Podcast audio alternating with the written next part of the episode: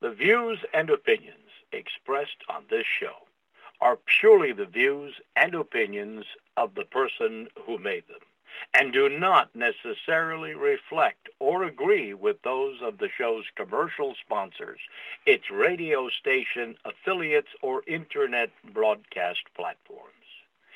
As the restriction on our God-given right to free speech manifests itself throughout the world, we are inspired by Jesus Christ's immortal words, and ye shall know the truth, and the truth shall make you free.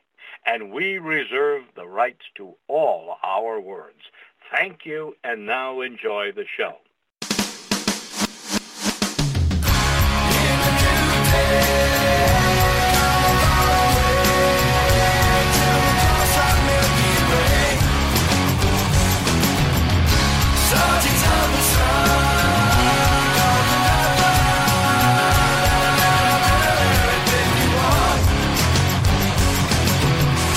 To learn who rules over you, simply find out who you are not allowed to criticise. You are listening to ACH. I'm Andy, your host, and before we start today's show, I would like to thank Herman and Mary for their recent donations. If you are able to help keep the show on the air, please go to achshow.com and click the banner at the top. That being said, today is Tuesday, and I'm joined by my good friend Dr. Peter Hammond on a Tuesday instead of a Thursday. So let's see if he's with us. Peter, are you with us? I am with you. Thank you, Andrew. Thank you so much, Peter. And the reason, folks, um, that we're going out on the Tuesday, if you remember, late last year we went out on a Monday because we did show number 1666. But the reason we're going out on a Tuesday today is the significance of the date, which is April the 19th.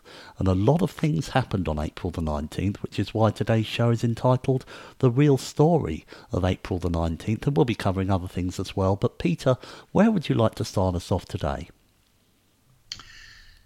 Andrew, we are continually deluged with all kinds of atrocity stories and so on. But of course, there's a lot of false flags amongst these uh, atrocity stories. And uh, I've been hearing from different sources from Ukraine uh, that some of the atrocity stories that we've been given right now uh, from Ukraine are pretty much false flags. For example, uh, there are towns and areas which were occupied by the Russians for a month or more.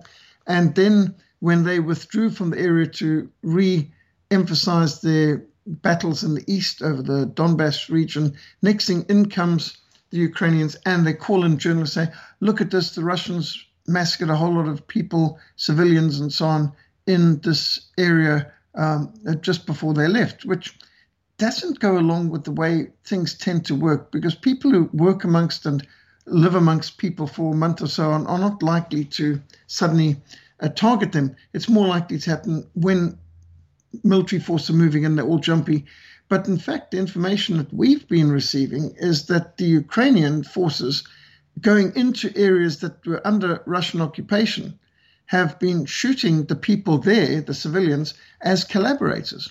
And then it's very convenient for them to call in the journalist and say, look, we've discovered another Russian atrocity.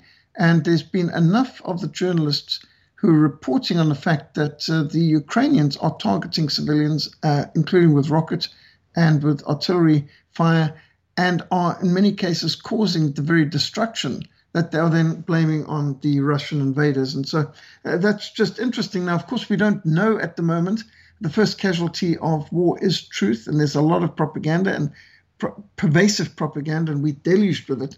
But just think in terms of when the Americans invaded Afghanistan and Iraq and started bombing of Syria and Libya, and of course the Yugoslav war back in 1999, when NATO went in and did 17,000 bombing sorties on the capital of Serbia, uh, all as part of helping the Al Qaeda affiliated Bosnians.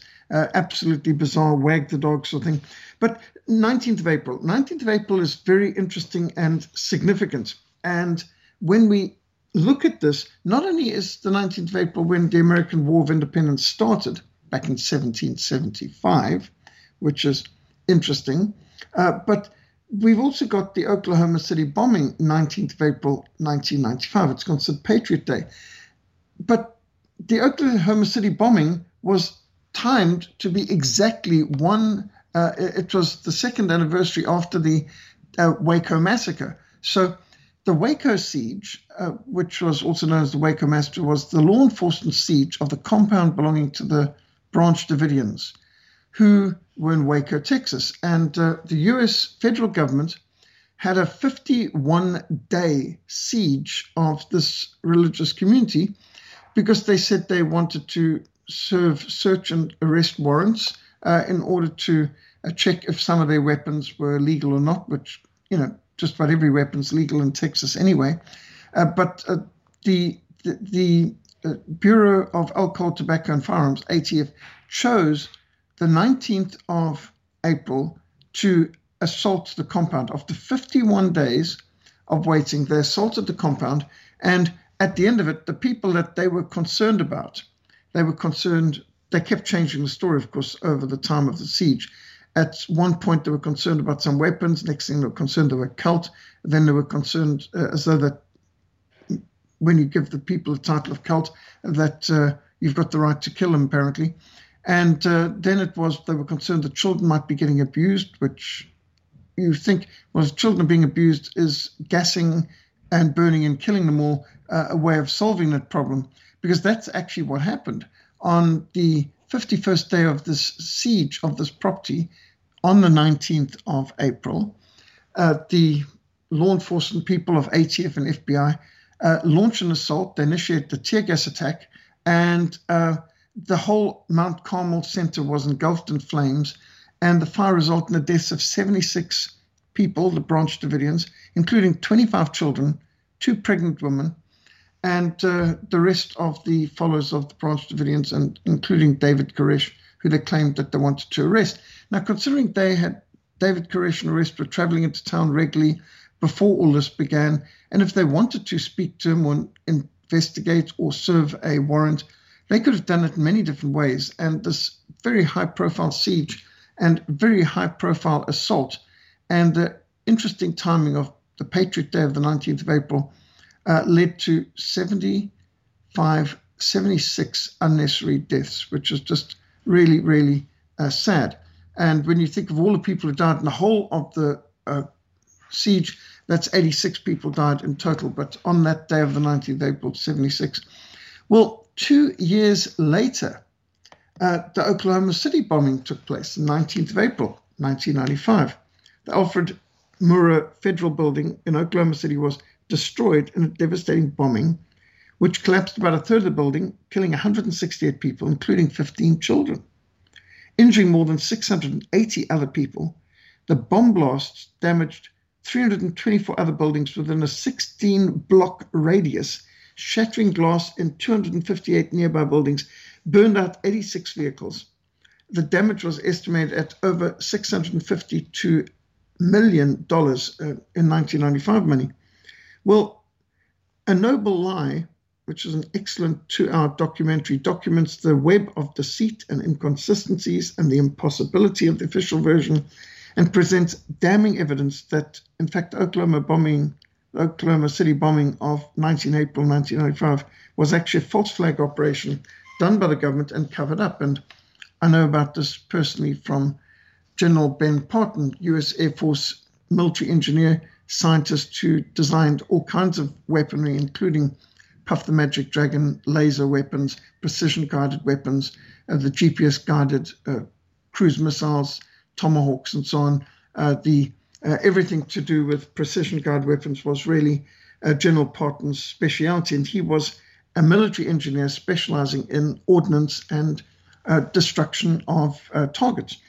And he went personally to Oklahoma City and investigated. And his Oklahoma City bombing expose was that there is no way that the damage could have been caused by any truck bomb of any size parked in the street.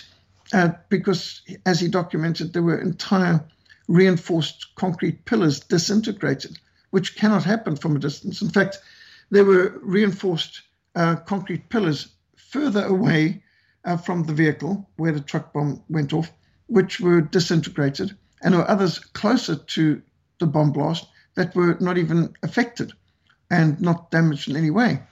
Uh, and he said there is the only way you can disintegrate reinforced concrete pillars is by having the explosives directly on contact with it, because air is a very inefficient medium of conducting uh, the, the blast uh, potential of, of taking down such strong uh, pillars. And any rate, uh, far better exposed by himself, if you look at it in his words. And he features a Noble Lie film documentary, and you can uh, watch a Noble Lie uh, on the Oklahoma bombing in uh, on the web, and uh, you can make up your mind for yourself. But there is no doubt in the minds of many, including myself, that Oklahoma City bombing was a false flag operation. When General Ben Partin was asked on TV in America if he knew who did the bombing, he says, I cannot tell you who did the bombing, but I can tell you who's destroying the evidence. And that's the US federal government's destroying the evidence. They, they completely obliterated the building before forensics had been completed, uh, before the case had come to court. They destroyed all the evidence. And, um, uh, you know, when you have something like that being done, it's very suspicious. But it's worse than that. People who are doing the investigating uh, were murdered, uh, all sorts of things disappeared, um, evidence was destroyed, and uh, the one Oklahoma City radio and TV station that was doing an independent research was suddenly bought out by uh, New York, a news media entity, and they suppressed and fired uh, those involved in investigation. And you could just carry on on the cover up was huge. So why did they choose 19 April? Because 19th of April, it's Patriot Day. That's when America's War of Independence began, 1775. 19 April is the date chosen after 51 day siege by the FBI and ATF to charge and storm uh, the Branch Davidians Mount Carmel Center in Oklahoma, uh, in Texas, uh, which resulted in the death of 60, 76 Branch Davidians, including 25 children and two pregnant women. And then two years later, when uh, the huge amount of groundswell of opposition to what the federal government under Bill Clinton was doing at that stage in targeting mind your own business innocent people uh, and uh, causing such loss of life, such as uh, with not only Oklahoma City, but of course you could then go on to uh, Ruby Ridge going before that and so on. There was a lot of overreach and excessive behavior by federal authorities. And so the ATF and the FBI were coming under investigation. And Oklahoma City, uh, Alfred Murrah building, was actually where the records were kept. The records on everything to do with the Waco siege and the Waco massacre. And while a federal investigation was being demanded by the Senate, suddenly there's a bombing which destroys the very place with the evidence. And uh, all of this was awfully suspicious, convenient from perhaps some people's perspectives.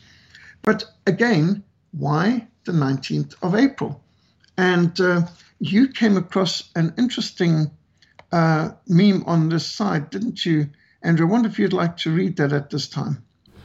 Thank you, Peter. Yes, I was just looking for a, a, meme, folks, for the show, but of course we're covering such a broad range of topics that uh, I didn't want to be too restrictive. I think that the most important um, was uh, the image of uh, the aftermath of the tragic Oklahoma City bombing, and I say tragic for all the people that died.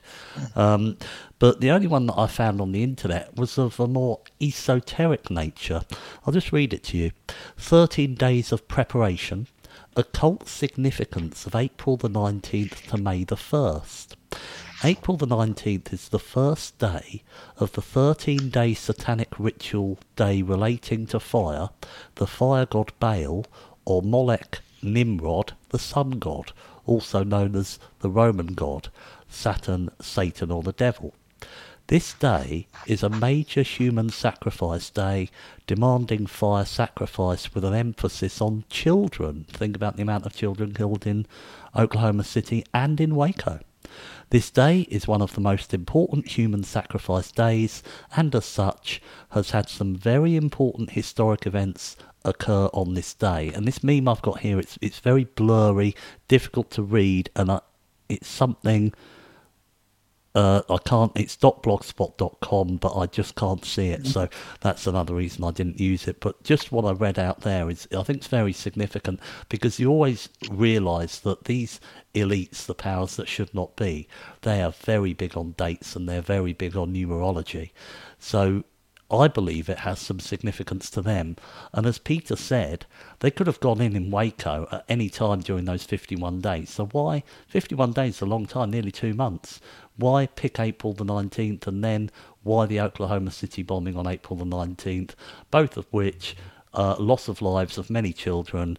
And as this uh, meme said, um, it's a major human sacrifice day demanding fire sacrifice with an emphasis on children back in 93 and in 95 when uh, Waco and Oklahoma City happened. We were under, or you were under President Clinton in the United States. And we hear all these stories about Hillary Clinton and a witch's coven, which I've never really looked into, but I've heard plenty of stories about it. And of course, that would be involved in something similar to satanic ritual. So I think that that's worth pointing out. Peter, what are your thoughts? Yes, indeed. So, what I found fascinating also is it's the 13 days leading up to the 1st of May. Now, 13, um, it's been considered unlucky by us, but it's considered to be a very powerful date for the occultists and the Sabbateans because there were the 12 disciples, uh, and of which, um, of course, one was a traitor. So, what there was the 11 faithful disciples, and Jesus makes 12. Judas makes number 13, and Judas is the 13th. And so the Satanists have often liked the 13, uh, even those in our superstitious parts of our world, they consider 13 unlucky for that reason. Uh, but in occultic, 13 is a very important day. Now, the 19th April is the first day of 13 day satanic ritual relating to fire in preparation for the 1st of May. And you see, the 1st of May is a very important occultic day. The 1st of May and the 31st of October, Halloween, are both uh, human sacrifice days in the occultic way. And therefore, for the Luciferians, the Illuminati, uh, the Sabbateans, this is important. So it was on the 1st of May, 1776, that Weishaupt chose the timing to launch the Illuminati in accordance with Sabbatean Kabbalist teachings. He chose the 1st of May because May the fifth month added to the first day equals six. And he chose 1776 because the four numbers add up to 21. 1 plus 7 plus 7 plus 6 equals 21. And the number 6 plus 21 equals 27. And all of these are very significant for numerology and to the occultic Kabbalist powers. They believed that by multiplying 3 by 9, uh, they got a very powerful uh, number. Uh, and therefore, dates are very important, and they believe that even the greatest plans would be doomed to failure if not carried out on the most numerically advantageous time. And so they're very obsessed with numerology and the significance of dates. And so one has to assume that many of these actually false flags are chosen on days that are significant to those who are at their heart very religious. Of course, they're anti God, they're anti Christian, but they're religious in an occultic sense, in a Sabbatean sense. And if, if people are not familiar with that, then we'd encourage them to go back and, and listen to the program on 1666 and the Sabbatean roots of the New World Disorder, because uh, 1666 is when uh, Zevi declared himself to be the true Messiah, and uh, he was followed by many millions of people followed him. Uh, and uh, today we've got Jeffrey Epstein's and Harvey Weinsteins and so on, who have very much taken the views of uh, the Sabbateans, which is mixing occultism with complete perversion, breaking every law of God and transgressing every standard. They really regard this as um, their goals. The goals of the Sabbateans are the same as the goals of the Illuminati, which actually are the same as the goals of the Marxists and the globalists. And on the 1st of May, 1776, in Frankfurt, the Illuminati, Adam Weishaupt, Mayer Rothschild, and Jacob Frank launched the Illuminati with the long term political goals of abolition of all monarchies and governments, abolition of all private property and inheritances, abolition of nationalism, abolition of the family and of the institution of marriage, abolition of religion, and abolition of compulsory, uh, sorry, not uh, abolition, the establishment of compulsory communal education for all children. And so, if you've read Karl Marx's Communist Manifesto of 1848, you'll immediately recognize the Illuminati agenda as clearly articulated. And when we understand this, we understand the present cancel culture, BLM, gender confusion, lockdown lunacy, masquerade madness, the COVID cult, the salvation by vaccination, the whole Christophobia, hostility for Christianity, the Hollywood degeneracy, the indoctrination through education, the mainstream media, United Nations, European Union pronouncements and activities all make sense. The way they're trying to bring about a great collapse in order to build back better through their great reset. And so, in many ways, we, we can see how, for example, Jeffrey Epstein really epitomized this Sabbatean religion with his weird cubic temple with the Islamic type dome and on Jeffrey Epstein's island, which reportedly had an underground chamber described as a sex dungeon and Luciferian temple, painted with blue and white stripes, the same co- colors as the flag of the State of Israel. Jeffrey Epstein epitomized the Sabbatean philosophy of unrestrained sexual debauchery and deception. Remember that Sabbateans and the Illuminati and the Luciferians believe that deception is something that you must practice at all times. You must conceal what is what is the truth, and you must continually deceive.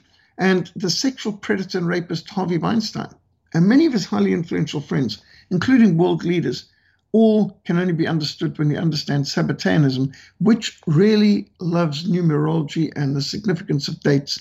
And the, the occultism explains the heart and soul of these groups. And when you particularly think of the heart and soul of Karl Marx, where uh, he summarized his philosophy as the abolition of private property, which is what the World Health uh, the uh, Organization and World Economic Forum are talking about these days. Charles, uh, uh, uh the Klaus Schwab of the World Economic Forum has put it very plainly in his COVID 19, the Great Reset, and also in the Fourth Industrial Revolution, transhumanism, that in the future you will own nothing and you will be happy. And uh, this fits in totally with Karl Marx's goals of the abolition of private property, the abolition of eternal truth, the abolition of all religion and all morality. I mean, these are uh, the goals of Karl Marx. Karl Marx wrote, New gods will have to be installed. And in one of his poems, uh, Oulanem, uh, Karl Marx wrote, The hellish vapors rise and fill the brain till I go mad and my heart is utterly changed. See the sword, the prince of darkness sold it to me. For me beats the time and gives the signs. Ever more boldly I play the dance of death. Everything in existence is worth being destroyed. If there's something which devours, I will leap within it. Though I bring the world to ruins, the world which bulks between me and the abyss, I will smash to pieces with my enduring curses. Without violence, nothing is ever accomplished in history. I'm quoting straight from Karl Marx. Here's another quote Thus, heaven I've forfeited, I know it full well. My soul, once true to God, is chosen for hell. With disdain, I will throw my gauntlet full in the face of the world and see the collapse of this pygmy giant whose fall will not stifle my ardor. Then I will wander, godlike, victorious, through the ruins of the world. Giving my words an active force, I will feel equal to the Creator. And Karl Marx's good friend Friedrich Engels wrote, Karl Marx is a monster possessed by 10,000 devils. He didn't say this in criticism. This was a compliment from him. Karl Marx is a monster possessed by 10,000 devils. That's what Karl Marx's best friend said about him. And it was viewed as a compliment. And Robert Payne, a friend of Karl Marx, wrote that Karl Marx had the devil's view of the world and the devil's malice. Sometimes he seemed to know he was accomplishing the works of evil. Karl Marx wrote, he wanted to hurl gigantic curses on mankind. Our enemy is God. Hatred of God is the beginning of wisdom. Now, all these have been documented. This is what Karl Marx wrote, and I've put it in my publication, The Heart and Soul of Karl Marx. Richard Wurmbrand wrote the book Marx and Satan, and there's also the book Was Karl Marx a Satanist? All of these documented without a doubt. In fact, Vladimir Lenin wrote, Atheism is the natural and inseparable part of communism. We must hate. Hatred is the basis of communism. We fight against God to snatch believers from him. Let us drive out the capitalists from the earth and God from heaven. So uh, these are just showing you at the heart of it, there are people in this world who are thoroughly Marxist and they hate God and they hate Christianity. They hate Christ and they hate those who seek to be faithful to Christ. And this explains so much of what is going on in the world today, where we see police forces no longer concerned with real crime, but being mobilized in many places, uh, even in Canada and Australia and New Zealand and uh, in Britain, to target people who have unacceptable views instead of dealing with real crime. And we've got, for example, the uh, the police in Yorkshire where they were not dealing with for years, decades, they ignored the grooming gangs which abused, raped hundreds of thousands of British girls. No, didn't want to get involved in that because they didn't want to be called racist, uh, because the people doing it were Pakistanis and Muslims and so on, and therefore they turned a blind eye to some of the most egregious crimes which you would think police are responsible to deal with, but instead target people for using the wrong gender pronouns or upsetting the LGBT crowd or for the upsetting the COVID cult rules or the masquerade and so on. We've got a bizarre situation going on in the world. But I'm mentioning all this because when we consider the atrocity stories we've been given by the media now directed against Russia, this is deja vu. We've been here before where they demonize, and we don't have to go that far back in history. We know that it's the same kind of demonizing that was done of Germany in the First and Second World War, that kind of one dimensional caricature, stereotype propaganda where the targeted side is completely irredeemably evil and nothing they do makes any sense. It's not logical. There's no reasons. It's all totally unprovoked. There's no context. Uh, ignore anything that gets in the way of this narrative. We know it because remember, it wasn't that long ago. 20 years ago, we had weapons of mass destruction that needed to be destroyed in Iraq because uh, Saddam Hussein was wanting to destroy the world, and that justified invading a sovereign territory. We can hear a lot these days about the concern that uh, what Russia's done is a war crime and Vladimir Putin should be put on trial because he's invaded a sovereign territory, which some absolutely outrageous. Which, when you think about it, um, I saw the book on the shelves not that long ago about all the countries we've invaded. That apparently is only something like 11 countries in the world that Britain didn't invade sometime in its history. And then you think of all the countries invaded by the United States, and you don't even have to go that far back in history. We can just think of invading Iraq, killing over a million people, destroying a sovereign nation, making the situation in the country much, much, much worse, especially for the poor Christians who had religious freedom under Saddam Hussein, but now uh, have been wiped out to such an extent that we've gone from 1.6 million Christians in Iraq to under 100,000. Uh, thanks to America's intervention, and they never found those weapons of mass destruction, which the world was told was the reason for America's intervention in destroying a stable country. That wasn't the only one. There was also Libya, which coincidentally was going for independence, a gold based currency, uh, not part of the Rothschild banking circuit, was wanting to avoid the petrodollar as a means of exchange. And before you knew it, they were targeted for thousands of bombing runs, uh, thousands of, of sorties uh, by NATO bombing Libya, which created such instability and chaos uh, that has led to millions of migrants pouring into Europe, a tsunami of uh, illegal immigrants really uh, undermining, really bringing a demographic time bomb to Europe, uh, creating who knows how many problems down the line in the future. But these are things done by, by the United States and by NATO and by countries that today are so outraged by Russia invading a country. Now, it's interesting that Russia's only applying to Ukraine the same principles that America applies in the, in the Western Hemisphere, where America's got the Monroe Doctrine saying uh, no countries in their sphere of influence have the right to an independent foreign policy that conflicts with that of uh, the United States. And uh, that's why Russia couldn't put military bases and missiles in Cuba back in 1962, because that was America's sphere of influence. But apparently, while America can have those rules in the Western Hemisphere, Russia can't have those rules to apply in their sphere. Double standards, yes. Um, but in the midst of all this, we're getting all these atrocity stories. And we don't know at this moment exactly what the truth is, but I can tell you this like with every other war we've seen the last century, when investigations are done and when the files are unsealed and when it's uncovered, we will find that our governments and our mass media, mainstream media, will have lied prodigiously, as they have consistently done for the last more than 100 years. And we, we've seen it. And Oklahoma bombing city, uh, the Oklahoma City bombing back on 19th of April 1995 is just one example which has been now documented to be an absolute lie. At the moment when it took place, they had the narrative all set within a few hours.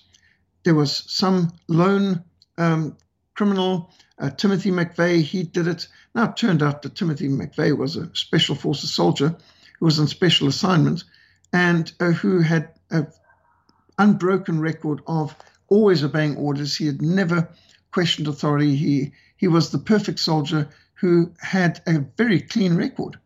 And uh, you could just see that he could have easily been on assignment, told to do something, uh, trusted his government, and um, he was set up like a patsy, uh, just like Lee Harvey Oswald.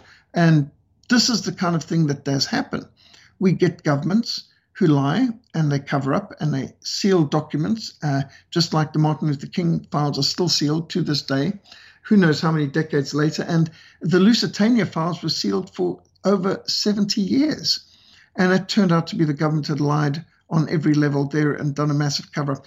Uh, the uh, Operation Keelhaul files were sealed for 30 years. That was the betrayal of 3 million Russians and Ukrainians at the end of the Second World War who were living in the West, in the Western sphere, who were forcibly repatriated, the point of bayonets, uh, some of them even killed, shot, bayoneted uh, for refusing as they were driven across uh, by British and American forces into the hands of the NKVD, which to, later we knew as the KGB, but that stage we called NKVD, Stalin's secret police who murdered many of them out of hand, and the rest died in Arctic hellholes of uh, the gulags in Siberia.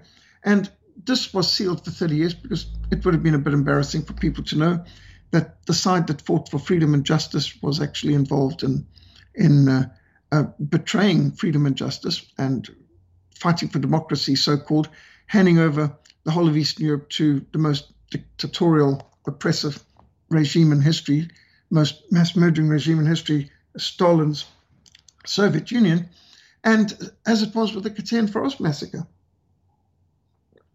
Lies, lies, and more lies. Um, and we know that these have been the practices of these governments. So here we are, at a very interesting point in our, our history, where we've got the whole world, at least the Western world, pretty much united in a propaganda narrative.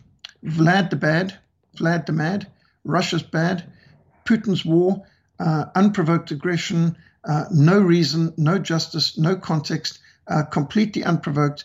And you've got Vladimir Zelensky, um, who is the shining light of democracy and uh, fighting for freedom, and Ukraine is completely innocent and a perfect democracy. Except when you get some of the facts, it doesn't quite fit.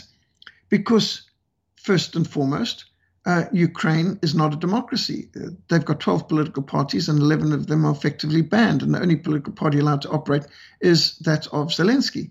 And uh, we have the entire media now brought under government control. In fact, Zelensky was locking up opposition members of parliament and locking up journalists who disagreed to him even before the war began. So uh, you can't even use that as an excuse. This is not a democracy because there's no free speech and there's no multi party freedom uh, to challenge the government. And in fact, even before all this, there was a coup d'etat organized in 2013 into 2014, which removed the democratically elected government and brought in an American client state. So you, the narrative starts to fall apart there. Ukraine is one of the most corrupt countries in the world. Uh, witness Hunter Biden and the uh, Joe Biden connection of, of buying positions, firing attorney generals for wanting to investigate, and and human trafficking is known that the worst human traffickers in the world right now of women into prostitution comes from Ukraine and it has been so for a very long time. Ukraine has been a major uh, area where human traffickers uh, actually round up their poor victims and ship them all over the world in sex trafficking. And we know this because we've had Ukrainian girls coming as far as Cape Town, South Africa, where uh, our vice squad has been trying to get them free and bring many of these criminals from uh, all kinds of uh, so called escort agencies, which are uh, thinly disguised brothels. And Ukraine is where they get many of these poor victims from. Not only that, but we now know that there's the biological warfare laboratories doing things in Ukraine that would not be legal in America or Western Europe, for example. So the narrative of this innocent democracy uh, falls apart. And then Russia invading for absolutely no reason. Well, it doesn't fit when Russia has been trying to join NATO since 2002, repeatedly rebuffed. When uh, Russia was warning many a time from 2008 on not to have Ukraine join NATO. If, if Russia wasn't allowed to join NATO, how could Ukraine join them in what now? What's the purpose of NATO if its main purpose was fighting communism? And yet they continue to expand, taking all the countries that used to be part of the Warsaw Pact, now used to be Russia's allies, now are in NATO. And NATO is no longer just defensive. NATO waged a hostile, aggressive war, 17,000 bombing sorties on Serbia alone back in 1999, uh, bombing and invading Libya, Afghanistan, uh, bombing in Syria. How is this defensive? What's this got to do with a defensive agreement, which NATO used to do a very good job during the Cold War in defending Europe from communism? But right now, the globalists are more in Western Europe and more operating through the EU and through NATO and the United Nations. Isn't it interesting that Russia is now being targeted for boycotts and sanctions? Not when they were communist, but now that they are anti communist, nationalist, and now that they are Orthodox Christian. I find this intriguing because back in 1970s, when the Soviet Union was sponsoring terrorism worldwide, targeting countries like my home country of Rhodesia, where we were having civilian airliners shot out of the sky with heat seeking Strela 2 missiles uh, provided by the Soviet Union, and the, the survivors even being killed by the terrorists who were trained and sponsored by Russia and Red China. Now, uh, back when, when the communists were controlling Russia as the Soviet Union, and when they were waging wars by proxy throughout the whole world, when they controlled one third of the world's population, were they boycotted? No. Were they sanctioned? No. Were they boycotted from sports? No. Could they take part in Olympics? Yes. Rhodesia and South Africa were prevented from taking part in uh, Olympics and uh, international sports events back in the 1960s and 70s, uh, but not not Russia, not the Soviet Union, because they were communist, and they were never boycotted then. Isn't it interesting that now they want to have Russians boycott, not when they were invading Afghanistan, not when they were invading um, Yugoslavia in 1950 uh, uh, uh, when we were invading Hungary in 1956 or uh, Czechoslovakia in 1968. Those sort of things, ah, they could carry on with the sports, no problem. No need for sanctions and, and all of that then. But Russia's being vilified now, while America's been turning Ukraine to one of the most corrupt human trafficking, biological warfare laboratory uh, hosting countries in the world, when Ukraine is involved in trying to join NATO, where Ukraine's even involved in NATO operations in Afghanistan under UN flag uh, back uh, in the last few years. All sorts of things that are inconsistent. The stories don't gel. And we, therefore, when they come up with atrocity stories and attribute it to their enemies, at this moment, the Russians, it smacks of when the Katyn Forest massacre was pinned on the Germans, even though everyone knew that Stalin's people had done, but they were allies of the of American Britain. So, you know, let's just blame it on our enemies. That's more convenient, better for the PR. And it took decades for that lie and false flag uh, to be brought to the surface. And so it is at this moment. We've got to ask these people why is it that the very same people who are against free countries who are fighting communism, such as when South Africa and Rhodesia were in the front line of fighting against communism in the 70s and 80s, and who wanted to boycott us, but didn't want to boycott the aggressors, the Cubans, the Soviets, the Red Chinese, and so on, during those very same years. Why is it that right now they're all united behind Ukraine and for the for um, the globalist agenda and against Russia now that Russia's nationalist and now that Russia is mostly Orthodox Christian? And so I think there's a very good reason for us to be highly skeptical. And the 19th of April is a good reminder of the fact that we are dealing with lying people. The globalists have lied before. They've done false flags before. They've done heinous atrocities before. They have murdered innocent civilians, including women and children in Waco and at Oklahoma City bombing. And they have no problem targeting civilians in all kinds of atrocities. And, and we can give a, a range of these atrocities, of things that were done uh, through the different years as far as uh, Western forces go. So uh, you, you take, for example, and there's so many of these examples, the uh, tremendous deceptions. The British Prime Minister, Harold Macmillan, admitted that both he and American President Dwight Eisenhower approved the CIA MI6 plan 1957 to carry out attacks on Syria and blame it on the Syrian government to effect regime change. And the former Italian prime minister, the Italian judge, and former head of Italian counterintelligence admitted that NATO, with the help of the Pentagon CIA, carried out terror bombings throughout Europe in the 1950s in order to rally their people's support for their governments. We attacked civilians, people, women, children, innocent people, unknown people, far removed from any political gain. And the reason was quite simple.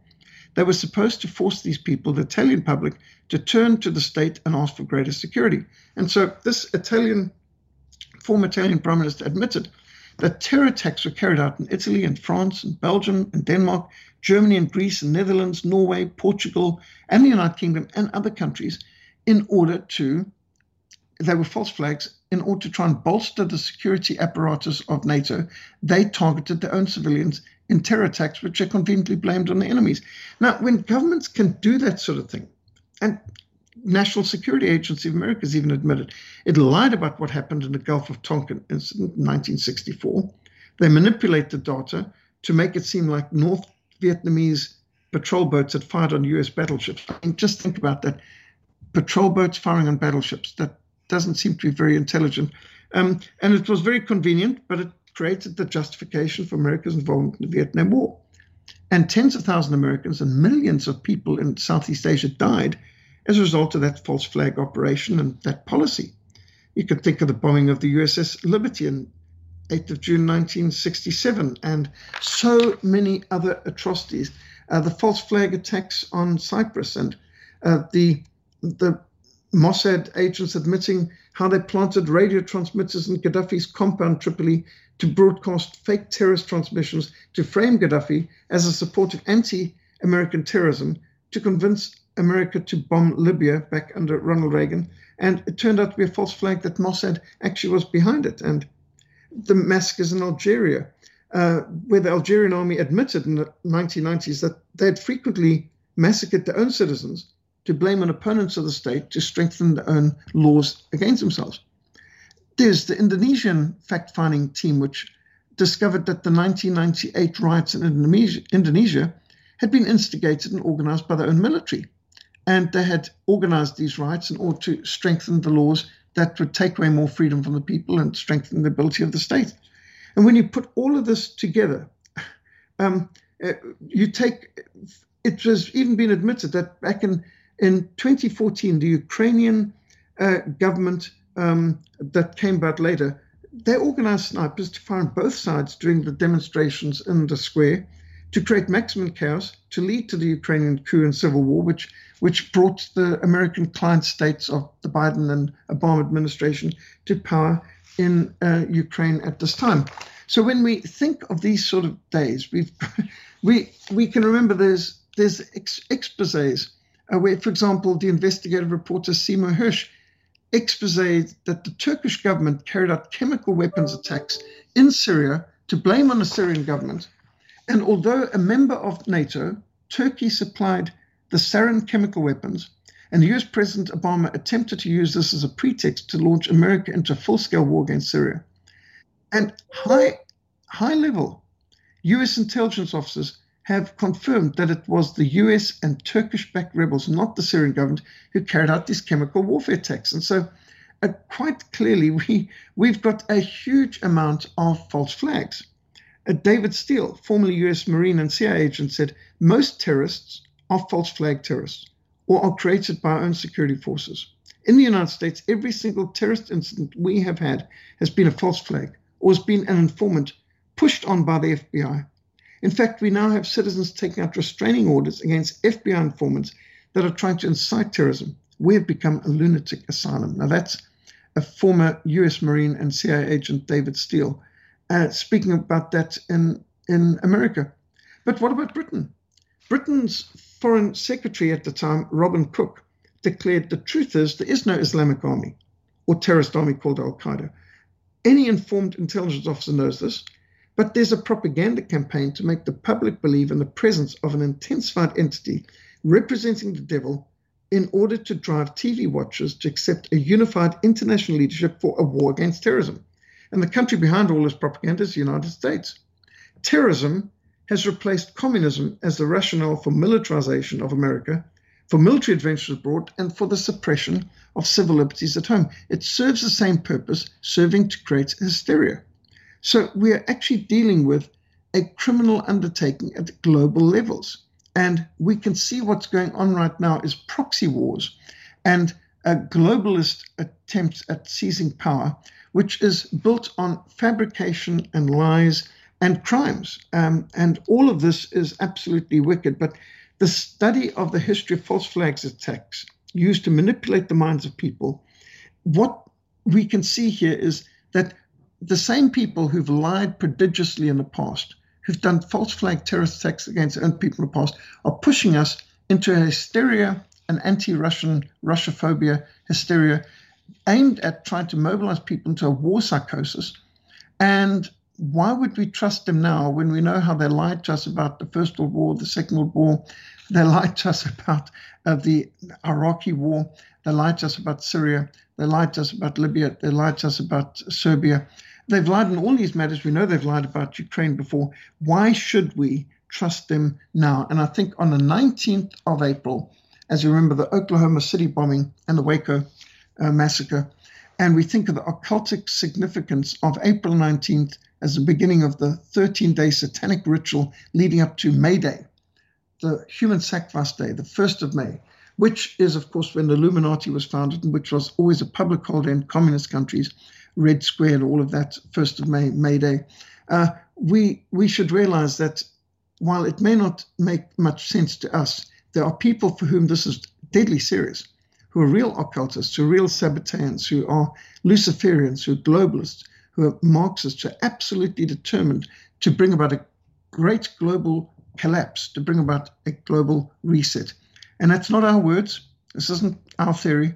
That's the name of a book written by Klaus Schwab, head of the World Economic Forum, uh, COVID 19 and the Global and the Great Reset. That's, that's one of his books. And the other is The Fourth Industrial Revolution, speaking about uh, transhumanism. So these are leaders of the globalist movement who are using these terms and speaking in these ways. So it is not just somebody's theory.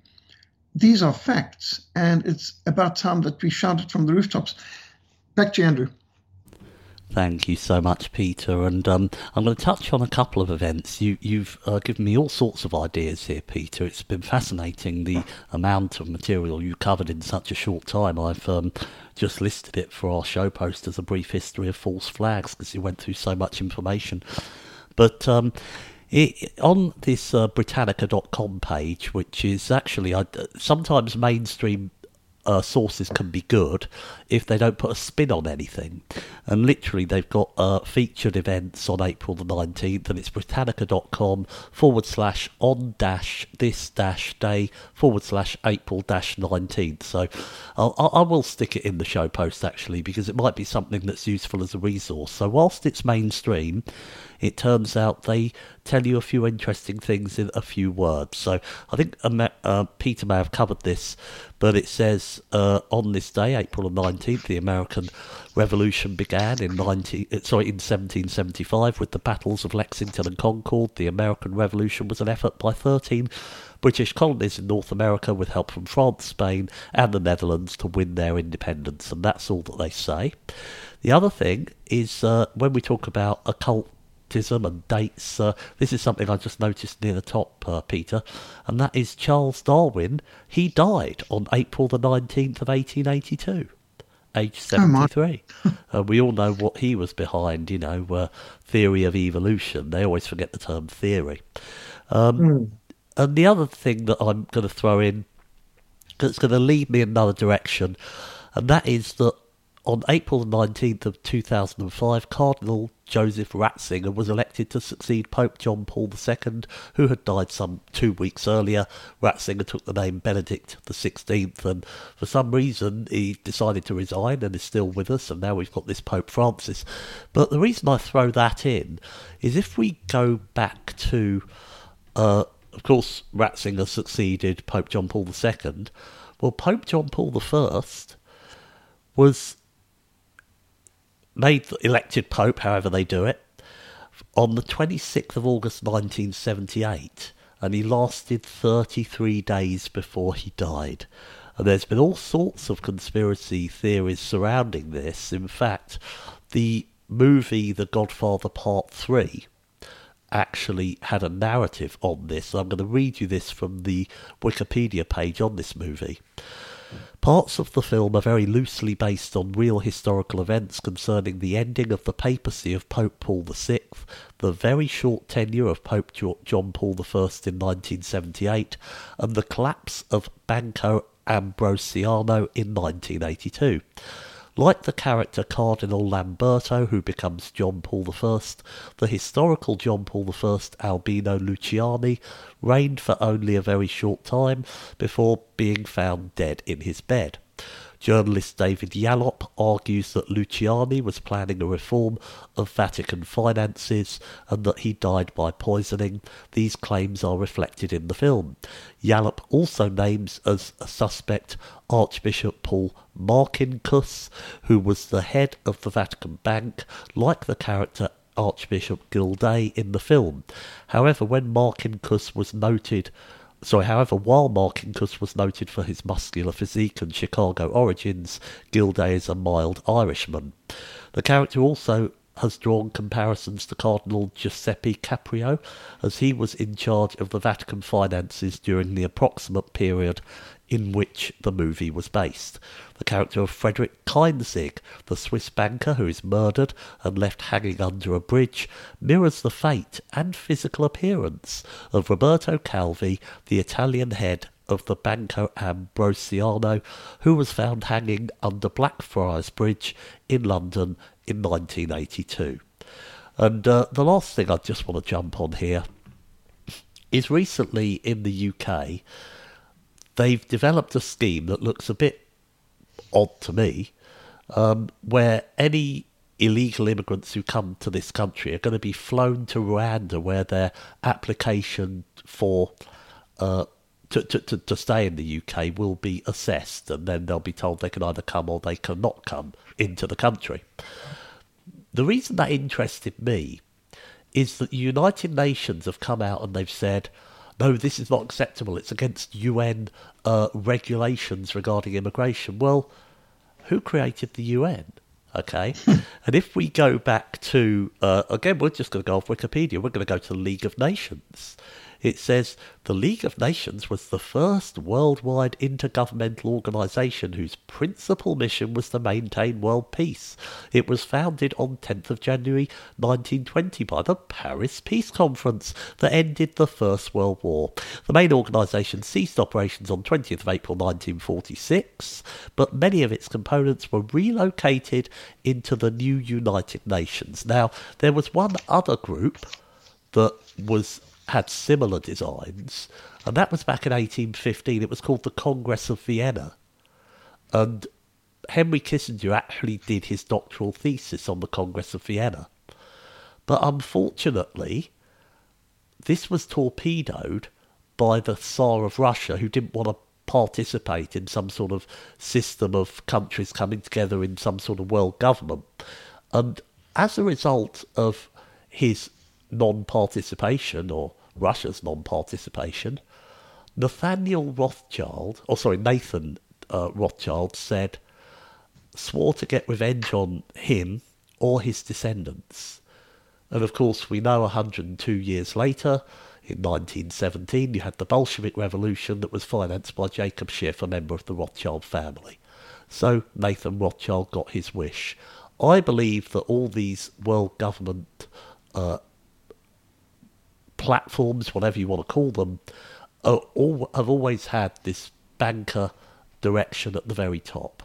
Um, so, Peter, we we've got a few minutes. Anything, any comments you'd like to make on anything I just said uh, before we go?